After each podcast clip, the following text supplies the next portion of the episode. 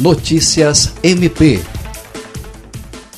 O Ministério Público do Estado do Acre lança nesta quarta-feira, 6 de maio, a campanha Isolamento Social Salva Vidas, que incentiva o isolamento para evitar a proliferação do coronavírus. A iniciativa leva em consideração as recomendações sanitárias de enfrentamento da Covid-19, bem como os decretos dos governos estadual e municipal para que a população fique em casa e evite ao máximo ir às ruas. O mais recente levantamento de uma ferramenta do Google, que monitora a movimentação de pessoas por meio do aparelho celular, mostra que o índice de isolamento social no Acre caiu para 44,1%, colocando o Acre na sétima posição entre os estados do país que menos respeitam o isolamento. A Procuradora-Geral de Justiça Justiça Cátia Rejane de Araújo Rodrigues relata que o MPAC vem atuando de forma uniforme e integrada no combate ao coronavírus e que a campanha é mais uma forma de alertar a população para a gravidade da situação. Jean Oliveira, Agência de Notícias do Ministério Público do Estado do Acre.